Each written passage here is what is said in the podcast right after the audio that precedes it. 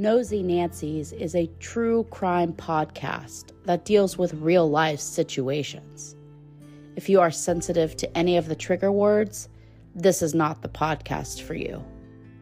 Listener discretion is advised.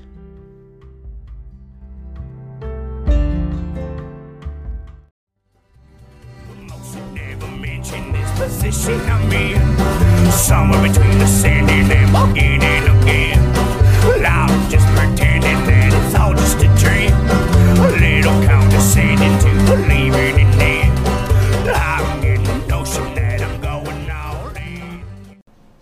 Hey, all you nosies. I'm Alequah. And I'm Jasmine, and welcome to Nosy Nancy's episode seven.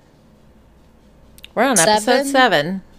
I know, that's so crazy to me. And we only have lost like 100 followers, so that's okay. So, We're, we're doing pretty good. Your dogs are in the room, and my dogs are in the room, so there could be some background noise. But you know what? Our dogs are precious and cute. Yeah. And if you can't take it, get out. Exactly. Unsubscribe like the rest of them. Um, so there's been a lot of shit happening uh in the world. I week. know. I know. Like the the whole Titan thing that happened. That was Isn't crazy. that so fucking crazy? Like, I think didn't they get fit? They got found, right? So, well, the de- there was a debris field next to, uh, like not far from where the Titanic was. Mm-hmm. That they they are assuming was the remnants of the Titan Ocean Gates submarine, or I don't even think it's considered a submarine. I think it's considered a submersible. But does that what is that what submarine means? Is Yes, submersible. I remember Yeah. seeing clips of like there were like news, like news programs that had a countdown for how much air they supposedly Oh. had left. Oh my god, I was having so much anxiety because of that. Like that is my biggest I don't even like flying because I don't like being trapped in a like in a can essentially, like going through the air or the water. I don't give a Mhm. shit where it is. I don't want to be trapped in like this tiny little vessel comparatively with like a group of people. Like that sounds I hate it. Mhm. So I I was just getting so much anxiety just thinking like putting myself in their position, you know. Right. Well, and that's what I don't understand. Like maybe if I had a lot more money, I would understand, but even then I don't think so because like why would you pay the tickets were $250,000 per person to get in a in a in a submersible the size of a of a minivan with no like seats. They couldn't they couldn't wear shoes. They had there was no regulations that they had to follow. It was an experimental thing. But I I, think I think people who aren't billionaires, um i.e. the rest of the world, we will never understand the like the need to like or go to these extreme like uh vacations or whatever but like if you think about it if you have all the money in the world like going to jamaica seems so blase right Right. like because for us we're like let's go to mexico i'm like hell yeah i'm because we don't get to go to mexico whenever we want but if you're That's a true. billionaire you can literally go anywhere so i would assume like the need to like to have like more extreme vacations is Mhm. like higher I mean, You and I, I mean? suppose that that makes sense because if you're signing, I mean, if I'm signing a waiver that says basically like you're going to kill me today, then I mean, I I would think it would be thrilling, you know. like if I wasn't terrified of literally my own shadow, I and like there was a safe way to go underneath the water and see the Titanic. I love to see the Titanic. That's a huge part of our history. Mm. And not just that, it's just eerie, you know? Like, just Yeah. being around that is is pretty it's pretty awesome, I would say. So I wouldn't I don't necessarily like be I don't necessarily disagree with their want to go down there. You know what I mean? But like mm-hmm. I I still wouldn't do it. You I- know? I'm terrified of the ocean, so I for sure would not be I wouldn't be No. doing that, but I I do have a Titanic obsession just because it is like that is one of my greatest fears is being like on a ship Yeah. that's sinking. Yeah, it's so eerie, and it's so. I think you know, and we're we're kind of we're a little spooky. We're kind of spooky bitches, Kind of and like girls. yeah, we're kind of spooky girls. So like you know, and we were raised in the '90s when Leo was was Jack. You know, Yeah, yeah. So I mean, there's there's like a lot of like nostalgia there. I think even if even if we weren't alive during the Titanic's mm-hmm. like voyage, like we still were alive during the time where people like where it was a big deal. You know what I mean? It Yeah. get rehashed. There's a lot of memes about the situation, and like yeah. people are like billionaires fuck them yeah me too i hate billionaires fuck them but here's the thing that like billionaire's son was like 19 years old and he didn't even want to go on that stupid Yeah, voyage. you know, I did see that he was doing it like as a belated Father's Day. yeah Like his dad really wanted him to go, so that's fucked up. yeah it's super fucked up and like he didn't he was terrified he like was texting his aunt the night before and was like i'm pretty scared. Yeah i would be scared too. You're essentially going down to the bottom of the ocean in a fucking tuna can. Yeah, You know what I mean? And can you imagine the entire time they were down there, like the how the dad had to live with the fact that like he made his 19 year old son fucking join him on this. here's here's the thing is that what they think happened was that it imploded. An hour and 45 minute in, 45 minutes into their descent uh, they lost communication and they and and they lost tracking which which would uh, conclude that they probably imploded it takes two hours to get to where the titanic is It takes two hours just to get there. Yeah, it takes two hours of a descent to get down to where the Titanic was. So, so what they theorize um, happened was that during their way down to the Titanic uh, at an hour and forty five minutes, they think the CEO, the guy who was like manning the ship, he knew that something was happening. That he knew that it was going down too fast. So he knew that the pressure was getting too too like too much Yeah. so he so apparently like he like he like uh let go of the sandbags because still they they still weren't resurfacing fast enough and they think that they just imploded but the implosion takes like a millisecond in order for our brains to even like render what's happening it takes like three to four milliseconds so they didn't even Yeah. know that they died See, but I thought that they heard some like noise in the ocean that was like sounded like people banging. so they do know that they lost contact at an hour and 45 minutes okay we do know that on sunday and then on tuesday like a canadian ship had heard banging underneath the ocean but here's the thing is like is like it it could be literally it could be anything Right. now they did say that another like a U.S. Uh, government like submarine heard a huge bang on Sunday morning around the time, or I don't know if it was morning. They heard it on Sunday uh, at exactly or around exactly the time that that they had lost communication with Titan. So they now think that that's what that they now think that that was the Titan um, imploding. So they heard it.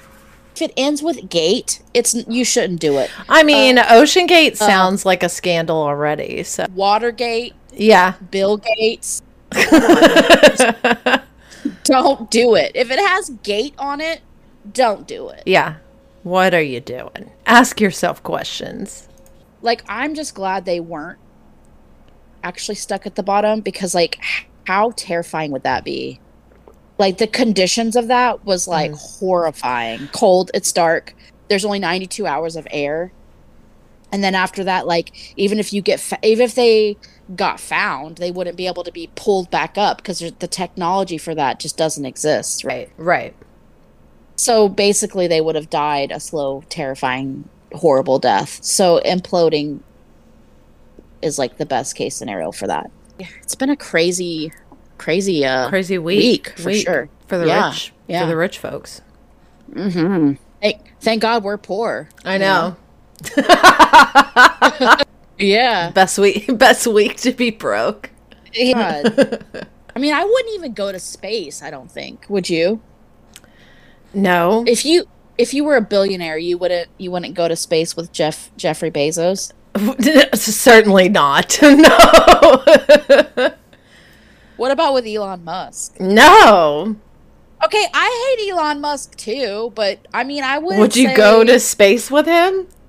No, but I'd probably make out with him just a little. Ew! bit. Ew! Okay. Alequah, stop.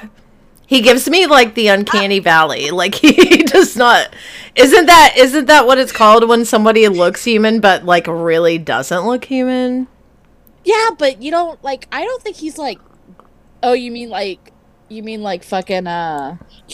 What's his name? Zuckerberg. He looks like like Data. yeah, like why Star are all Trek. these like I do too without my eyelashes if I'm being serious. but yeah, why do I all just- these why do all these people look like I don't know, they look so fucked up, like little robots pretending to be Yeah. humans. Maybe because they are. But you're saying that you wouldn't. Are you saying that if Elon Musk, D- Big Daddy e- Elon Musk, space, space Daddy Elon Musk, Ew! if he, are you telling me that if he came up to you was like, Jasmine, I want to give you three hundred million dollars to to go on this cruise with me, you wouldn't fucking do it? Absolutely not. First of Not all, it's because it's Elon Musk and he's disgusting. and second of all, because I wouldn't be caught dead on a cruise anyway. Okay, all right. Okay, look, I don't like Elon Musk either, but I'm just saying he's not that bad. Uh, it sounded like you do. bad. It No, sounded I like don't. you like you're I in love with Big Daddy Elon Musk. If Tesla Poppy Elon Musk were to be like, "Hey, here's three hundred million dollars, and uh, you got to make out with me a little bit," I would take. I would. is all I'm saying. Does Not that worth it. sh- does that really just for a makeout session? You lie like a dog. Ew, no. No. You lie. Anybody would just to make out a little kiss. Ew, no. Uh-uh. Just No. Just if he put, just if he put his little android lips to yours, you Ew. still wouldn't do it. Absolutely not. No. No, I'd rather die a broke bitch.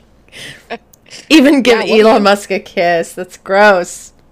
Did you hear about the? uh Speaking of Elon, Big Daddy Elon Musk and uh, AI, Mark Mark Zuckerberg. Did you hear about the fight?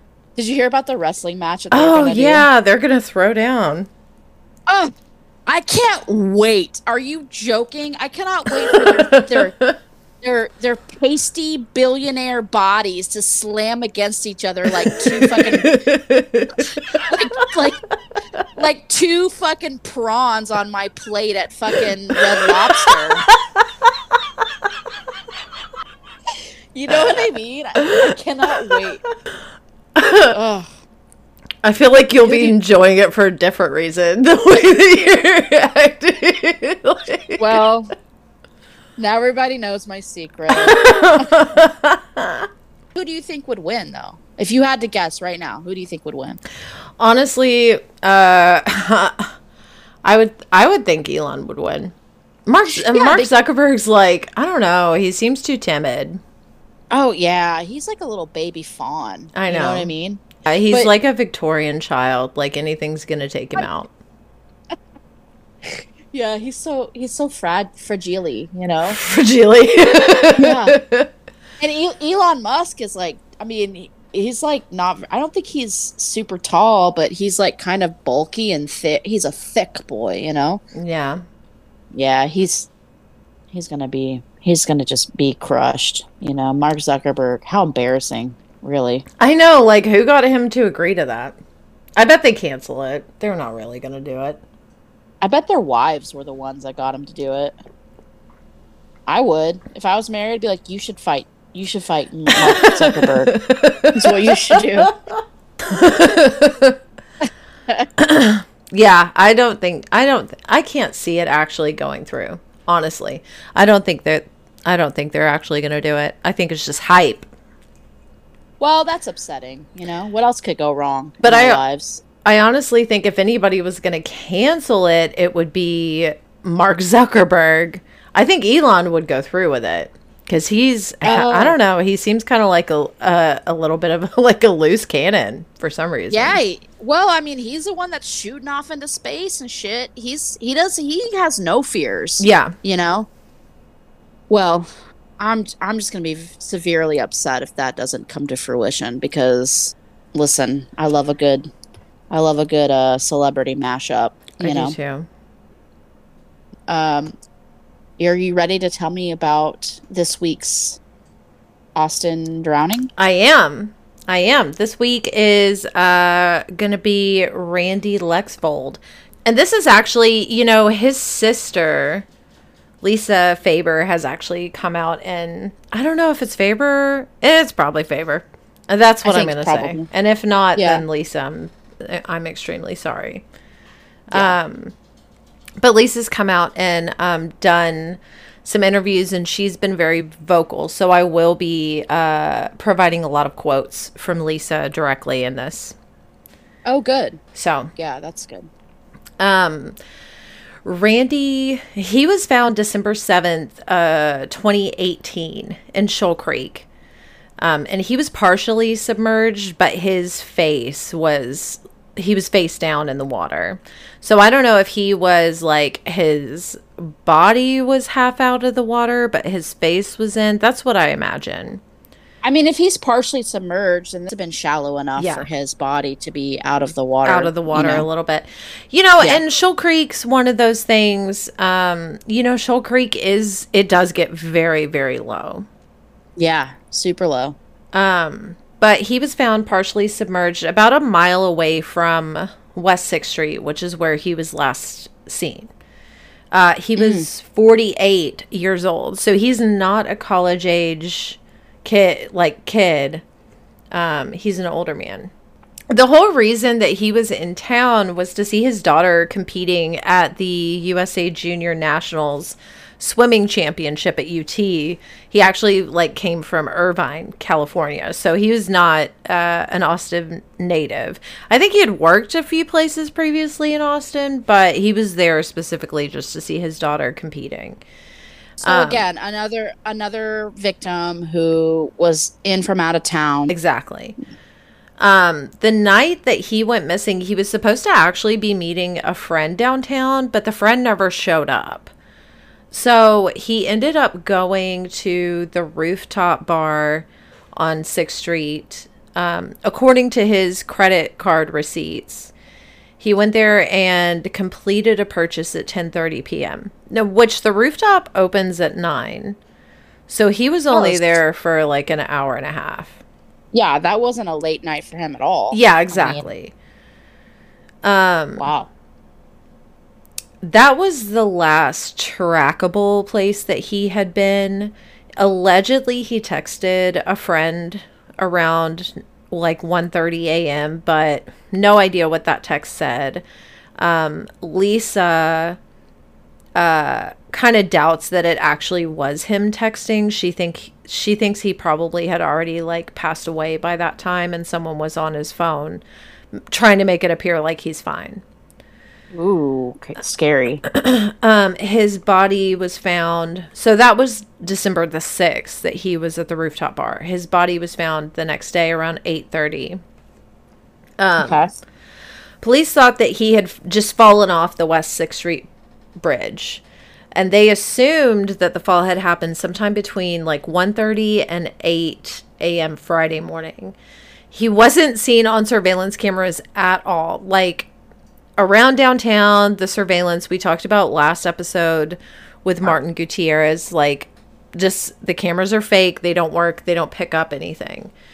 Well, I Um, just don't understand. Like that's obviously like at this point, like the city of Austin should know that they're they're not the cameras being there is not enough de- of a deterrent. Like Yeah. they need they need it to be actually working so that Right. people can so that you can collect evidence. Yeah, You know what I mean? yeah, exactly. Like if if the businesses are having to front the money and for whatever reason they just don't want to, then okay, fine. Like put some up in the street. And but the interesting thing is that there were like halo cameras um around the areas that he was in. Sergeant Eric De Los Santos uh, had said it just so happens that at that particular time our halo cameras were turned. Otherwise we would have caught that area. So Oh my god. yeah so they picked up absolutely fucking nothing. When he was identified uh, the police actually released photos of him to see if anyone could give any information leading up to the time of his, dis- his disappearance. So they were looking to see if someone had contact with him or video of him like if he had taken an uber somewhere maybe they had like a camera in the car like just something. Um, and he was described as a white man about six foot eleven 200 pounds with dark blonde hair and blue eyes Okay, I actually saw that too, but then I like re-looked, and I think he was only six foot one, and that was a typo. we'll say six one you know because Yeah, i mean I he was- honestly to be a lank to be a lanky guy for how much he ran because he did like ultra marathons and shit Fine. Yeah, either way yeah, he was a big boy. Yeah. He's still a big boy. yeah exactly Yeah, they i guess could not find any any information on him. Um his death was ruled an undetermined drowning. And it was ruled undetermined because according to the autopsy report it's unclear if he simply fell was hit by a car and knocked over or whether he jumped. So they thought uh, it's either of those three things. But because they couldn't guarantee that he wasn't hit by a car then they're going to label it undetermined. They said immediately that no foul play was suspected, even though his body had suffered extensive blunt force trauma. He had several broken bones, and his lungs uh, were filled with fluid, which is what led to the drowning conclusion. right. Which Uh, now we know from last episode that you can totally drown from secondary drowning. Yeah, or dry drowning, drowning. like like you told us. Yeah, exactly. So, You're you're so smart. thanks. Mm-hmm. Um, so toxicology showed alcohol and diphenhydramine, which is Benadryl, in in his system. And alcohol and Benadryl work on the central nervous system, so mixing it can cause drowsiness and confusion because they're both sedatives.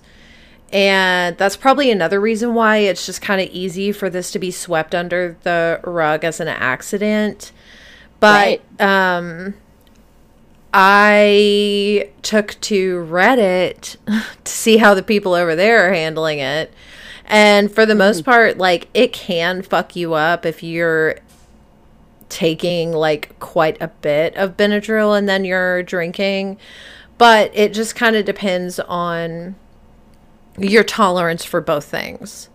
Right. And being right. that he was, you know, 48 years old, it probably was not his first time taking a Benadryl and then having, you know, and I'm not sure even how many drinks he had. Lisa, um, she actually is accusing law enforcement of, quote, not revealing the truth and telling families and public that these water deaths are all accidents and none have any trauma, end quote. Yeah. I mean, they aren't. Yeah. they aren't being forth forthcoming with like how they're how the how the remains are, what condition they're in, and you know, they're Yeah. acting like there's nothing. No, that's very true.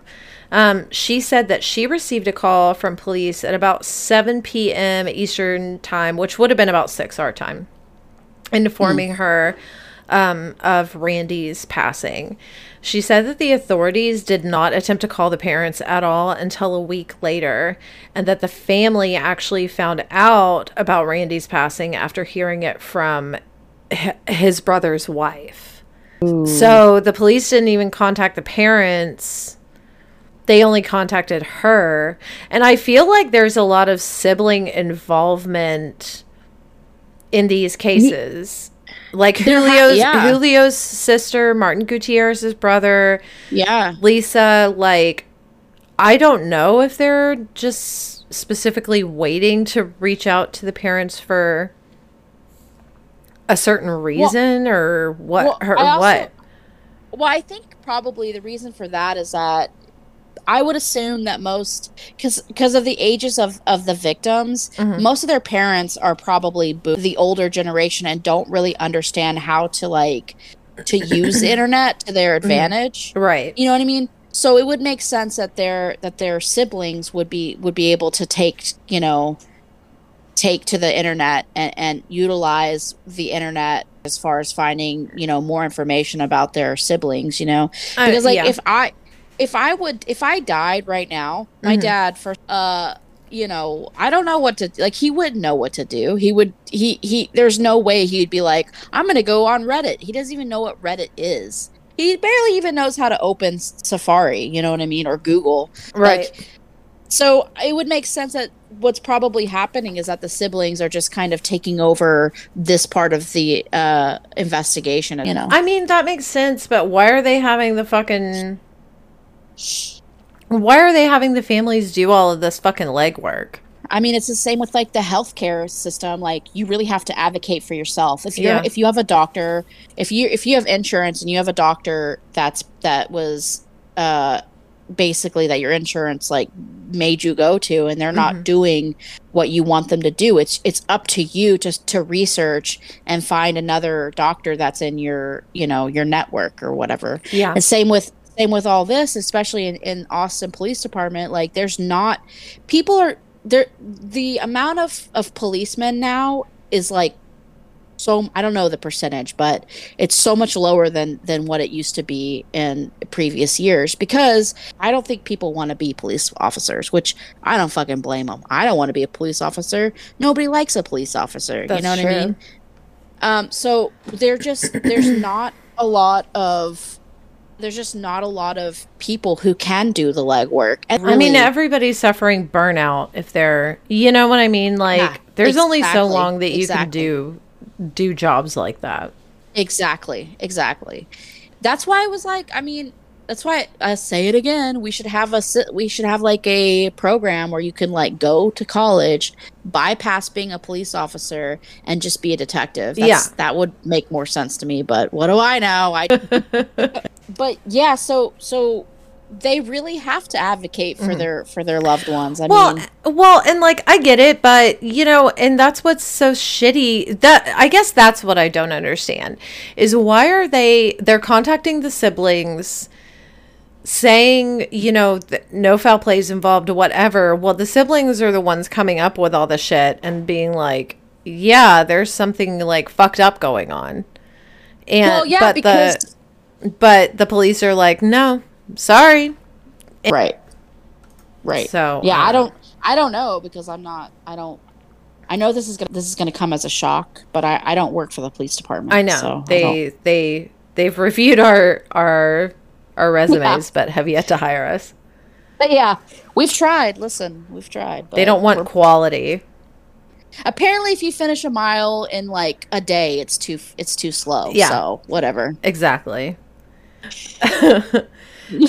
um. Okay. So the autopsy report, Lisa said, was like full of errors. Um. The first report that she saw was, I guess, APD has like a digital media, um, they like report that they released maybe, or maybe it was when they were looking for like information, but they they said that the condition of his body was quote bad and Ugh. they could not identify his age race or gender uh, at that time Mm. so they could not tell even if he was male at the time he was found So wh- i guess And and how long was he missing for? uh he went missing the last time he was seen was around 10:30 on December the 6th and then he was found at 8:30 a.m. the next day okay, there's no way his body should be in that bath. That like, yeah. No, not because of water, not because of of you know decomposition, and that's Right. usually why. That's crazy. Yeah. So that's what they had released um, digitally. When she saw the actual autopsy report, um, she saw that it had been ruined and ruled an undetermined drowning and that blunt force had been a contributing factor. She said that the date next to the medical examiner's name was wrong and that instead of using whiteout to correct it, they like just wrote the correct date darker over it. So that rubbed her wrong. She thought that that was like really unprofessional. Yeah, Um, and it seemed it seemed rushed. Yeah. Uh, in addition to that, they listed the creek that Randy was found in as Waller Creek instead of Shoal Creek. So completely wrong creek. Oh, that he was found in. And then they also listed on the autopsy report they named the wrong arm for Randy's only tattoo. She said that uh, yeah, c- okay. incompetence. Yeah. just a lot of incompetence right there. she said that um due to the amount of mistakes it actually looked to her as if they started out using like another victim's autopsy report and then just copied and pasted other details that pertain to her brother like over it that was You know, the that sense is- that it gave her that doesn't surprise me. I'm with her because if these people, like, first of all, we know, we know because we've talked about it in other episodes that that we do not have a lot of medical examiners in Austin, and and the Yeah. medical examiners that we do have, they are they are spread way too thin, and they're doing. They're also in other counties as well. Yeah, exactly. Like that's how it seemed to her. And, and the Travis County Medical Examiner's Office is like they have had scandal in the past as far as Oh, like yeah. they've had several questionable reports. It's been found that they have given misinformation and like falsely like f- Our- just falsified documents. Um, yeah. And even I think our head medical examiner, like back in like 2010, I know it was like early 2000s. He he moved to I I want to say like like land like Lufkin or, or not Lufkin, but um he like moved up to like um West Texas. And then I think he went to like a completely different state. And he was actually indicted for for like some criminal behavior. And not not while he was here in Austin, but but in in the different state. Uh-huh. So I mean, whatever he was doing that was illegal up there, he was Surely he was doing, down here. Yeah. Yeah, Yeah, it would not surprise me. Whatever. whatever. We can't even go into it because we're just our blood is going yeah, to boil. like sh- shut up, shut up, fucking. Ugh. listen, I'm pushing forty. I don't need high blood pr- pressure. You know what I mean? Like that's a whole that's a whole other thing. Maybe we can get into it one day. Yeah. like maybe for for a special or something. But high Jesus blood Christ, pressure. Yeah. high blood pressure. So I'm gonna quote Lisa here. Uh, as she talks about the autopsy report. So Lisa stated, quote, We were also first told by a detective that Randy had a head wound that was hemorrhaging, and the head wound most likely caused him to go unconscious before he fell into the creek and drowned. The wound in his head turned out to be a deep puncture wound that, according to the report, caused blood around one of the membranes of the brain. So my first question is how did he get that deep puncture wound that hemorrhaged and made him go unconscious before drowning? So the bridge, the Shoal Creek Bridge is like a historical landmark cuz it's a, a mason masonry bridge, Right. handmade of stone. So I mean, if you're falling off of like a me- like a metal, you know, if you're falling off of like a metal bridge, I would think that there would be a, a, a lot more chances of something maybe sticking out a little far, far that could cause a puncture puncture wound. But this is like s- stone and it's very kept up because it's historical. So they come around all the time to like make sure that everything's good. So um Lisa also pointed out some additional injuries that don't add up like with the narrative that he f- just fell off the bridge. She Right. said, quote, he had a broken right collarbone, broken right thumb, broken ribs on both sides and also in the front and back, and a badly broken femur. His ribs were so badly broken, they stated them as being misshapen on the autopsy report.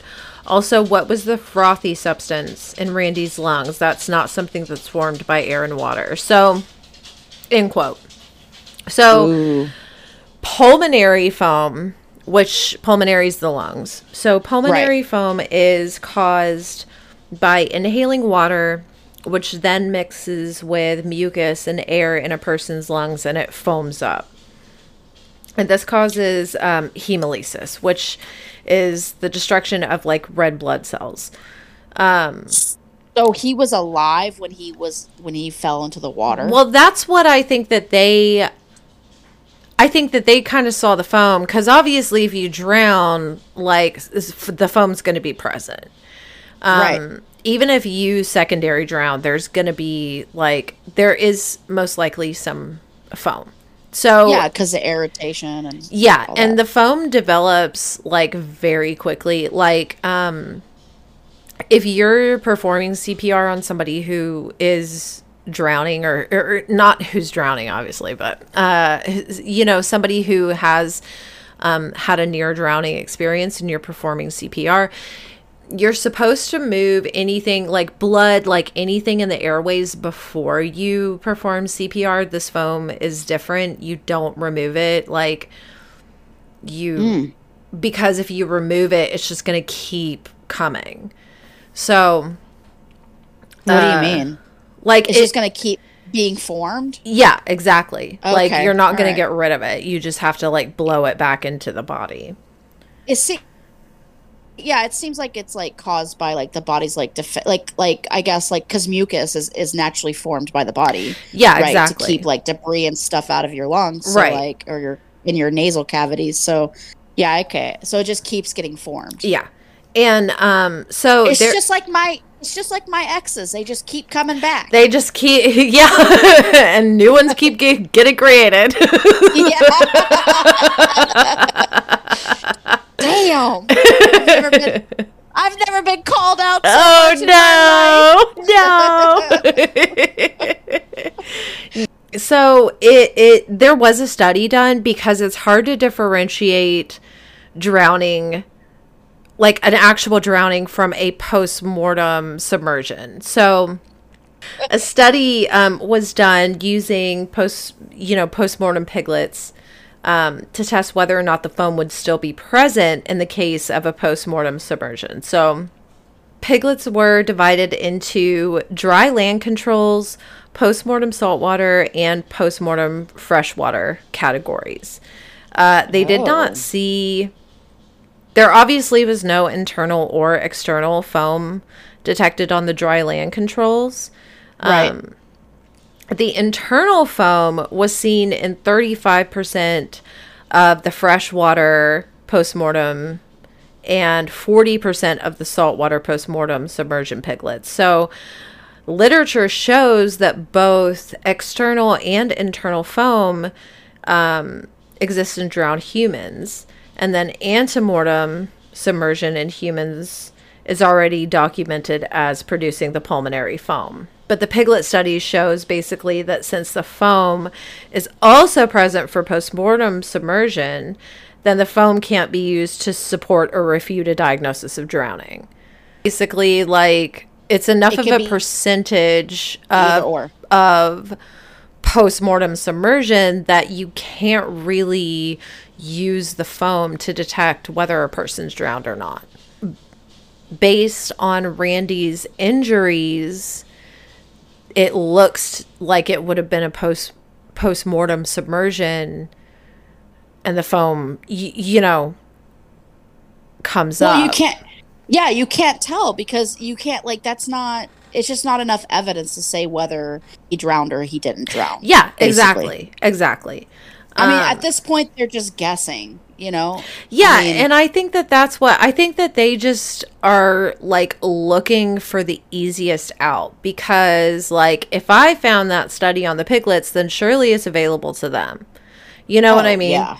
And I would think that if they were interested in actually investigating, they would have been like, okay, well, he's like been beat, but and this foam is present, but the foam doesn't really like conclude or deny like drowning. So let's go ahead and examine like some of these injuries, you know? Right. Again, it's just like they just didn't have enough manpower to do a proper investigation. Yeah, I mean, it's it, it, that's what I think that they're just kind of going for the easiest fucking answer, marking it as like, okay, good, drowning, you know, because there's foam present. If anybody looks, there's foam. This is why it could easily be a murder. Be marked as drowning. So now that we all know This is- that, I know. Well, this is why I, I, I really do believe the beginning of, of the smiley face murders. I really do believe that it was somebody who was either a forensics like student or hmm. who was connected with, you know, some kind of law enforcement who knew the ins and outs of of investigations. Um, yeah, I would think so. I mean, um, so there were some other things that Lisa thought were weird about the report. Um, Lisa said, quote, the bridge is only 20 feet high and there was some water from rainfall the night before, but I can't understand how his ribs would be broken so badly. They would have also been broken on one side, not both sides, and front and back. Also, his femur was broken so badly that when our family viewed the body, his leg was bent at an angle from rigor mortis. I found it takes a thousand oh. pounds of force to break a femur bone, and I know a fall of 20 feet into some water does not produce enough to do that. The detective also told me, due to the trajectory of the body, Randy was not the victim of a hit and run. In quotes. I've got a few. I've got a few things on this. Falls can be deadly from from any height it's very factor based you know physics if you if you're falling you're gonna like hit gravity and you're gonna start to fall like faster due to your weight falls of like 12 to 20 feet are known to be fatal uh, which is Yeah. another reason that I, I feel like they're just like yep bridge is high that's what that's what happened bridge bridge is just Yeah. high up there um but falls from standing, you know, I mean, they're also can be fatal. Like Bob Saget, you know, he died from falling backwards onto a carpet and hitting his head. And yeah it, it literally just depends on on how you land It- yeah, you it depends on what you're falling on and ho- and how you land. Um, like general median level of like a fatal fall is about 48 feet or like four stories. Uh, you can survive a fall of like three stories. Um, just the percentage amount that you survive just kind of varies right majority of people survive falls of 20 to 25 feet obviously with like a trip to the hospital. You're most likely will like break some bones or break something but it's not going to take your life. Um, and if you look at randy's injuries it does become suspicious because it does take nearly a thousand pounds of pressure to break a femur. A femur is actually known to be stronger than concrete. well yeah because So- that's that's how we're like we're literally we're bipedal so like we that femur bone has to be strong enough to carry our weight at all times Yeah. basically Um, and You it know? and it also takes like 742 pounds of pressure to break ribs. So, I mean, there's a lot of bones broken that require a lot of pressure to be able to break. And the ribs were broken on the front and the back side.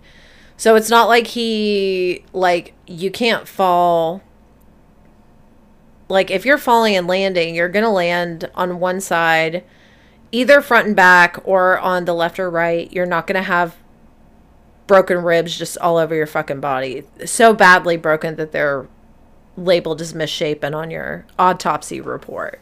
Yeah, it just doesn't make sense that he was walking along Sixth Street and like West Sixth Street and just like came to this masonry bridge and was like and like slipped and fell over. It just doesn't make any sense. Yeah, I mean, and Lisa does not uh, buy it either. She actually doubts um, the story that he got drunk and fell into the creek, causing that amount of damage.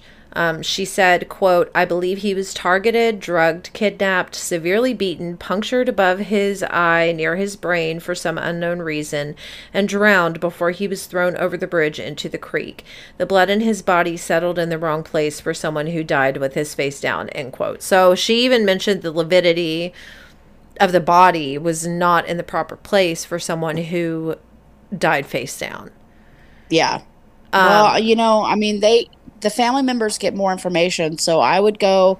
I would trust what she's saying. Yeah, you know? exactly. And she did say too that there was water. So I did look at the weather, which you so kindly posted um, in, Yeah. the, in the Discord for that day. And it was raining, not heavily, but I mean, it was raining the night before. But Shoal Creek is known to flood out over the tiniest little fucking thing. You know, Shoal Creek is a major flood area. And the way flash floods do work is that like I grew up on the Blanco River, so like it would happen with us. We would mm-hmm. it would not even be raining in Wimberley, but up but upstream in Blanco it could be raining, and then the, that would cause the river to rise, which would cause flooding. And then flash flooding means that it, it happens suddenly, mm-hmm. and oftentimes it goes back down, you know, pretty quickly. Right. So I don't remember it ever going down within hours, but that but on a smaller scale, who knows? That's probably possible. No, he he- it wasn't like his his injuries doesn't seem like it would be, you know, consistent to somebody just falling off the bridge. Yeah, It, like, exactly. Because like like you said, especially if let's say he was intoxicated. Usually people survive fucking car crashes because they're intoxicated, because they're loose, because they're not their body doesn't tense up. Right. You know what I mean? So if he was intoxicated and he fell off the bridge, the likelihood of him surviving is pretty high because his body wouldn't be tense when he hit the fucking, you know, water. We can't we can only speculate, but it does seem pretty suspicious that that not, that no foul play was involved. Right. You what I Exactly. mean? It's fucking weird. Um, I am gonna just wrap this up quickly because Lisa actually does believe in the smiley face theory. Okay, good. So, um, Lisa also mentioned a smiley face sticker that was on the bridge railing with a thick red line drawn above the right eye, exactly where the puncture wound was on Randy. Um, in addition to that, Lisa said that a GoFundMe memorial page was set up by someone two days before Randy even went missing. And when I she remember hearing about that. When that she- was creepy. yeah, when she offered this information to the police, I guess she had screenshots and stuff. They just weren't even interested in looking. Lisa stated, quote, Do you genuinely not care about our family members? I've been following and studying the details of many cases with similar circumstances. All our young men who are being found in the water. The same thing's happening in many other big cities too. It's not just confined to Austin. There are cases in Chicago, Illinois, La Crosse, Wisconsin, Pitts- Pittsburgh, Pennsylvania, Casanova, Michigan, just to name a few. I believe it is an underground group of people with cells in different cities that obviously have good connections.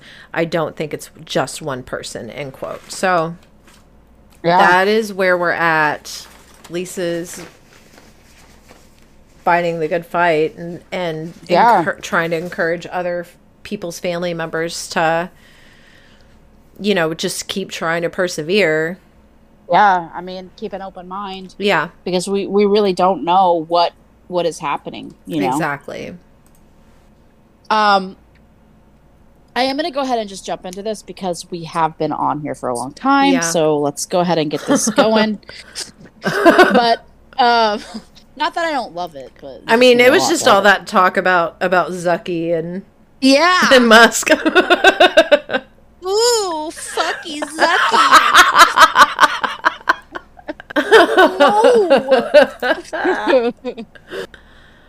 no. um, this is the case of William Hurley. On October 8, 2009, 24 year old William Hurley vanished after leaving midway through Bruins hockey game in Boston, Massachusetts.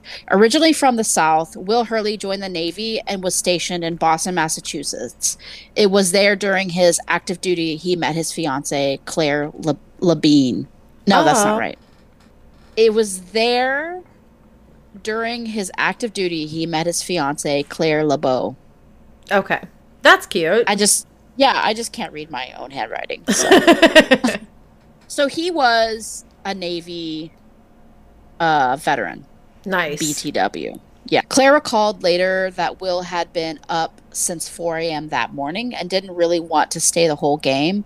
So halfway through, Will called Claire and asked her to pick him up outside the outside uh, the stadium, less than a mile where Claire was ha- attending a college course. Okay.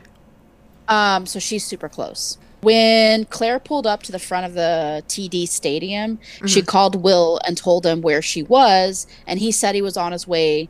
And because sh- she couldn't park in front of the um, stadium, she decided to make a giant loop around the whole stadium um, one time. So it's kind of like the airport where like you can't like you can like pull up, but you But can't, you can't hang out there. Yeah. Right. So so you have so she had to go around again. Um, And she arrived there like she arrived the first time within like minutes, right? She Oh, was only yeah. a mile away and uh Yes. he had already taken off. he was kind of like towards the back of the stadium and she was at the very front so he was walking toward like he was going to go around the side of the building and Uh-huh. then head towards the front the back of the building was um, nashua street and then from nashua street was um, the charles river like 30 feet away. Okay. so the river was like the charles river was not far from the td stadium. Um, so while she was turning onto nashua street she asked him where he was um, one more time to stay there. Um, she heard him ask someone in the background where he was and the voice said 99 nashua street. Then his phone cut off. Well, he he asked somebody where he was and it was a man's voice that responded, right? Correct. Yeah. So it was Okay. a, it was a male's voice in the background, and he asked where he was. The male voice uh, said 99 Nashua Street, and then his phone cut off. Gotcha. So um, Claire put the address in her GPS, and it said 150 feet away from where she was. Wow. So she was super super close. yeah.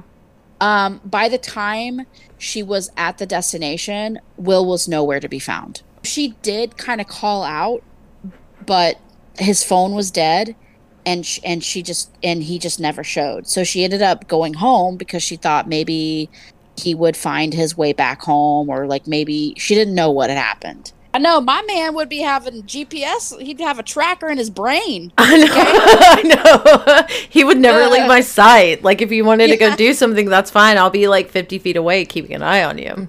Yeah, you're like that's fine. I'll be I'll be four rows behind you, watching everything you do. Yeah, listening so- to your breathing. Yeah. Six days later, and after a thorough search from both the city and state police, his remains were found floating in the Charles River.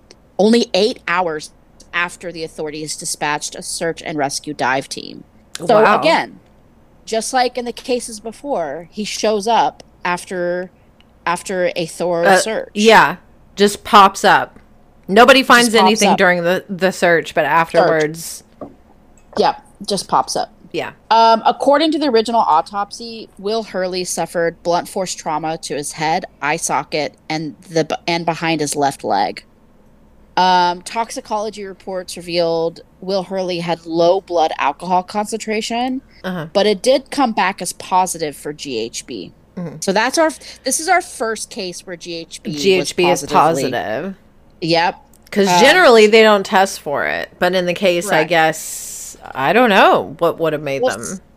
somebody test. somebody well somebody was smart enough to be i think because of how he disappeared Yeah. i think they they were they were like intuitive enough to to go ahead and search Mm. for that um this is a case of a good medical examiner. Yes. Because this in this case, it's it's less a medical examiner and more of the police department, in my opinion. right. Exactly.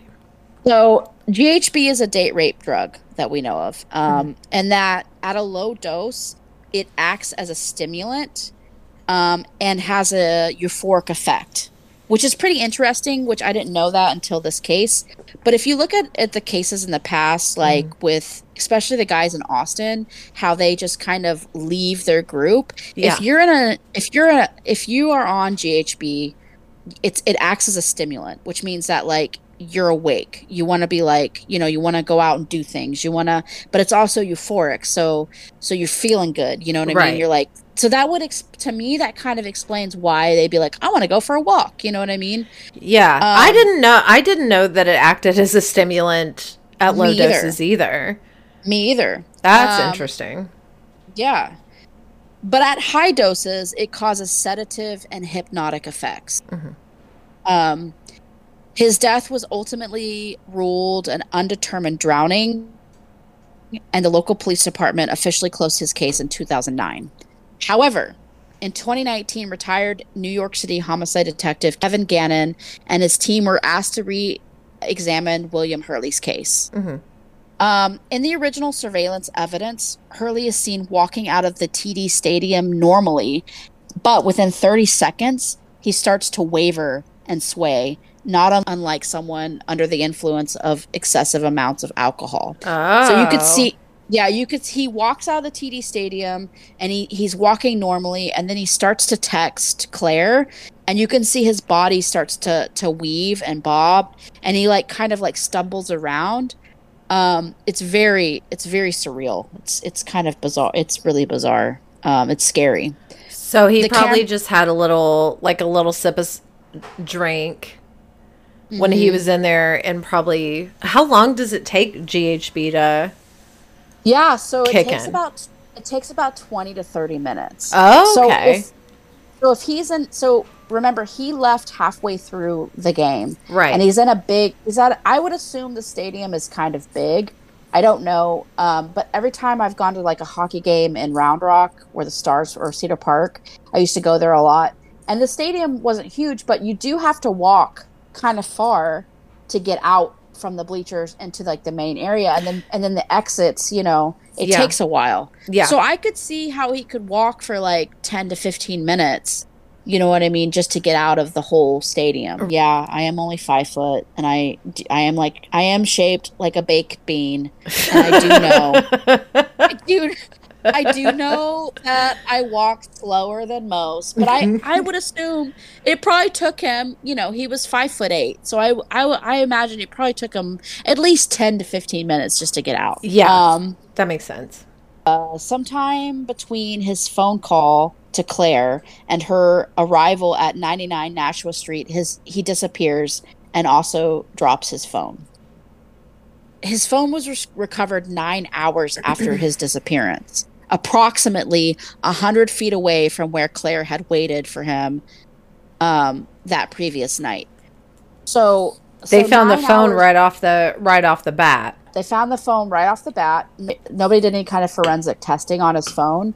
When they when they found the phone, um, they did at first assume that somebody ran it over because there was damage to the phone, Uh-huh. um, but not to this phone screen. And this is a type of phone like back in the like back in 2009 where it had the keyboard that you opened it like a Oh, like the the- slide, like the QWERTY keyboard. but it wasn't a slide it was like it was like a you know it was like a book you open it up and there's a keyboard on one side and there's a screen on the other side Oh, okay, gotcha. there's a hinge Uh-huh. you know and you open it like a book if he had been stumbling around it would be pretty likely claire would have seen him originally it was thought that will's phone was run over due to the, dr- the damage it sustained before being located upon further inves- investigation however it was determined by a forensic testing uh, that the phone did not have damage consistent with being run over. Mm-hmm. However, it did show signs of damage consistent to someone like like like tearing it, like twisting it. Yeah, Um, if they, I think if if it's they've determined if it's obvious that someone's trying to destroy a, a phone, especially one that has like components to it that come out, they'll do like a twist and separate. Yes. So that's what they did. They twisted it and they separated it. Um, and they also manually removed the battery. The battery. So the battery. was yeah. So the battery was gone, which is pretty. I mean, if it got run over by a car, Obviously, wouldn't- the ba- yeah. uh, yeah, the battery would still be intact. Um, so that was pretty interesting. I mean, that kind of shows human intervention. I think. Yeah, exactly. The toxicologist Sabra Butch Jones also confirmed that the GHB found in Hurley's system was significantly higher than what's found naturally in the body's postmortem. Uh, natural levels of GHB is around 10 milliliters. William Hurley, at the time of his death, had 18 milliliters. Oh. Mm-hmm. Dr. Jones also revealed that the GHB starts to affect between, or starts to affect the body between 20 30 minutes. She also confirmed that Will looked under the influence of an altering sus- substance in the surveillance footage. I mean, he's a Navy veteran. He's got his girlfriend on the way, just a few minutes. Not know. And then the man on the phone. Like, Yeah, and then his phone being like that. yeah, and his phone to be down like that. destroyed. Yeah. that that to me screams that he was abducted. Exactly. If you're going to abduct somebody, you're going to grab them. You're going to take whatever they have. You're you're going to quickly. You're going to try to do as much damage as you can. Right. And and twisting it and pulling the battery out is the fastest way to get to you know to to turn that thing off. I mean, he was clearly targeted, Yeah, clearly. you know. Because how did how did he get GHB in his fucking system? And he was awake since four a.m. Yeah. he didn't he didn't really even want to be there. It's not like he was. It's not like he went to the to the game to party. You know what I mean? Right, exactly. He went because he was he was asked and he thought, all right, maybe I'll go for a little while. But he didn't want to stay throughout the whole Yeah. game. Boston Police Department theorized Will had stumbled into to the dock upstream from where his body was recovered. Another fucking weird red flag. That would mean his remains basically would have had to float against the current to have been in the area where he was recovered. The police department theorized that he just like stumbled into this dock, like went to the dock uh, at in the Charles River and stumbled in and fell and drowned. But his body was found upstream from that against the current. And the only way a, a body can float upstream is if is if there's like an insane amount of wind. Yeah, that's fucking weird. Joe Fisher, a retired Boston policeman, noticed a pattern of three victims along with William Hurley and two other young men, uh, Michael Kelleher and Ed Moore, were found in that same harbor. Along with the three men in the Charles River where William Hurley was found, there were also two other sets of three drownings in other parts of, of Boston. Fisher also found on a utility box near the harbor where William Hurley's body was re- recovered um, eight hours after an underwater search a silver smiley face with three stars above its head, spray painted. So God. three stars, yeah, three stars equals three victims. That's fucked up. It, it's crazy because there is a pattern, especially in Boston. There was there was sets of three people drowning in these pockets around Boston. Because there's Yeah, that's There's not a, of, fucking like- coincidence. no, no, that's that is a that is a purpose. That Dr. Elizabeth Lo- Laposata, a mm. forensic. Pa- I know. Here we go, another one. Dr. Li-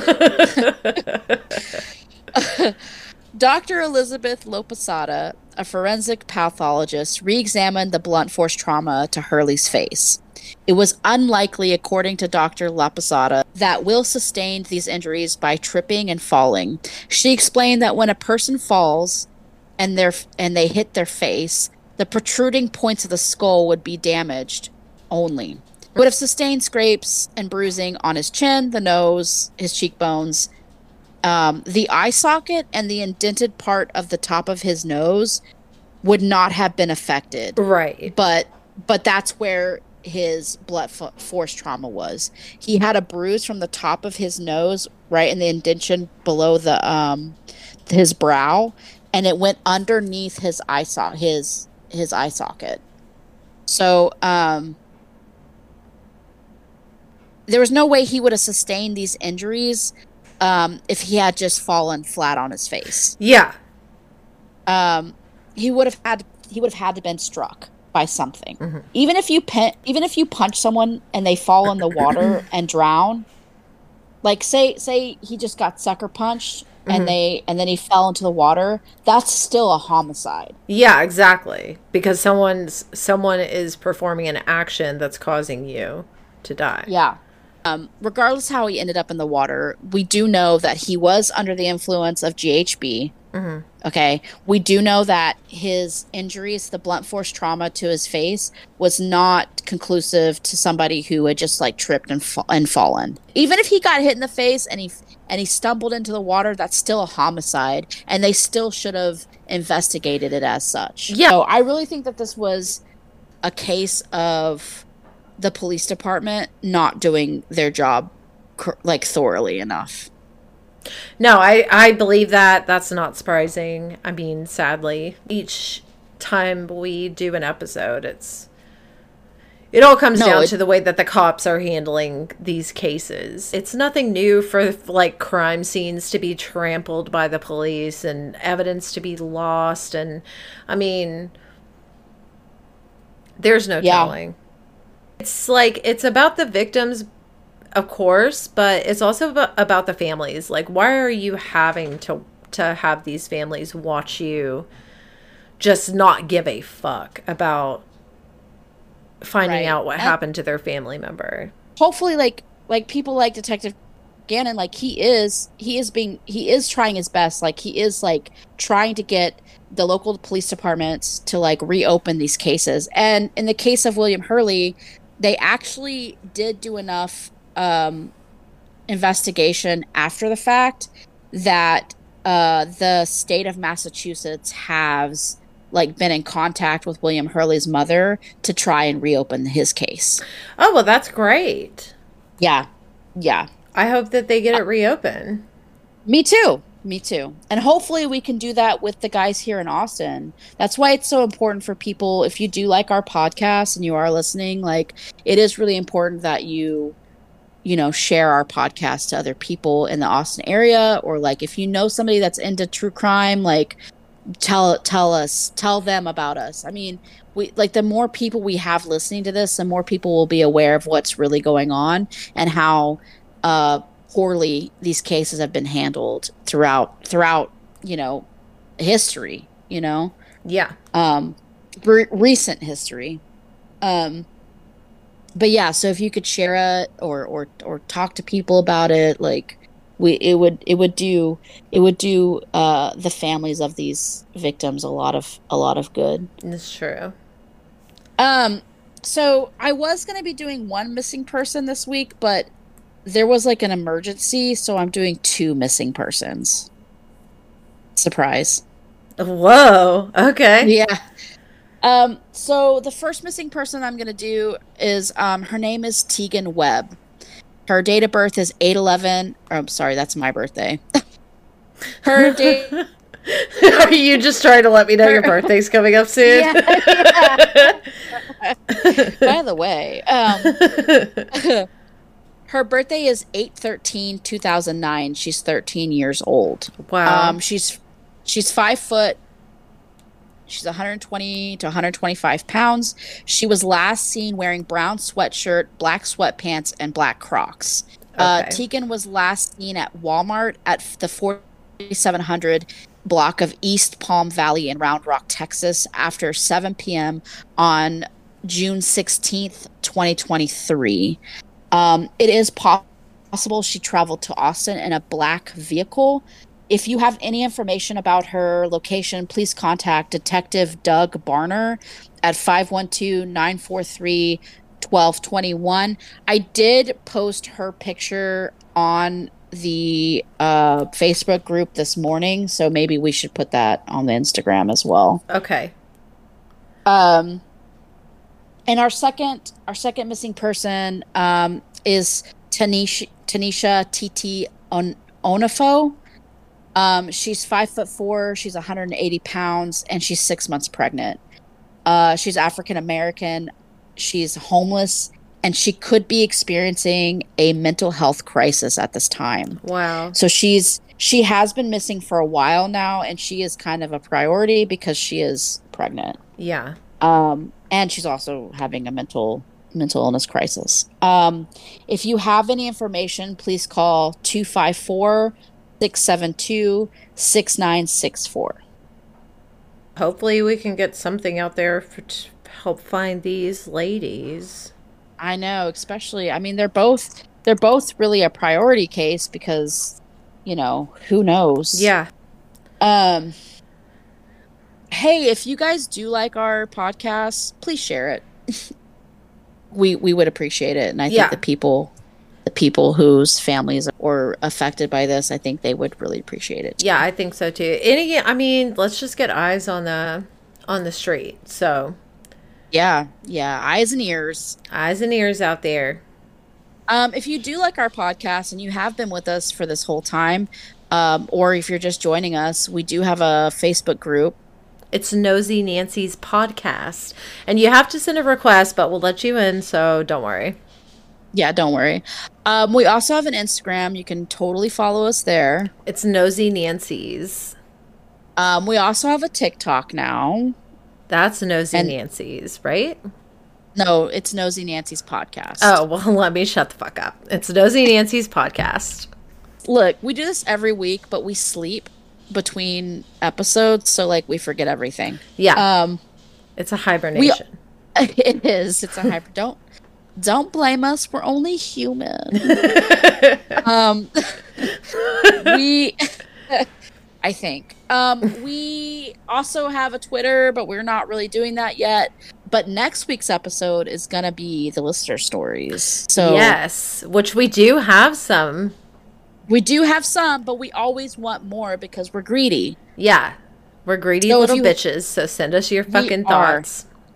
Greedy little nosy Nancy's. Yes. So if you could please send us a, a story that you have, uh, you can reach us at our email at Nosy, Nosy- Nancy's. yeah at gmail.com. gmail.com. All right, so next week we're doing the listener stories, so stay tuned. Ciao. Okay. Why does your chow sound like annoyed? Was it? That's the first time. okay, should I say it over again? I'll say ciao. okay, perfect. Okay, okay, perfect la vie, my friend.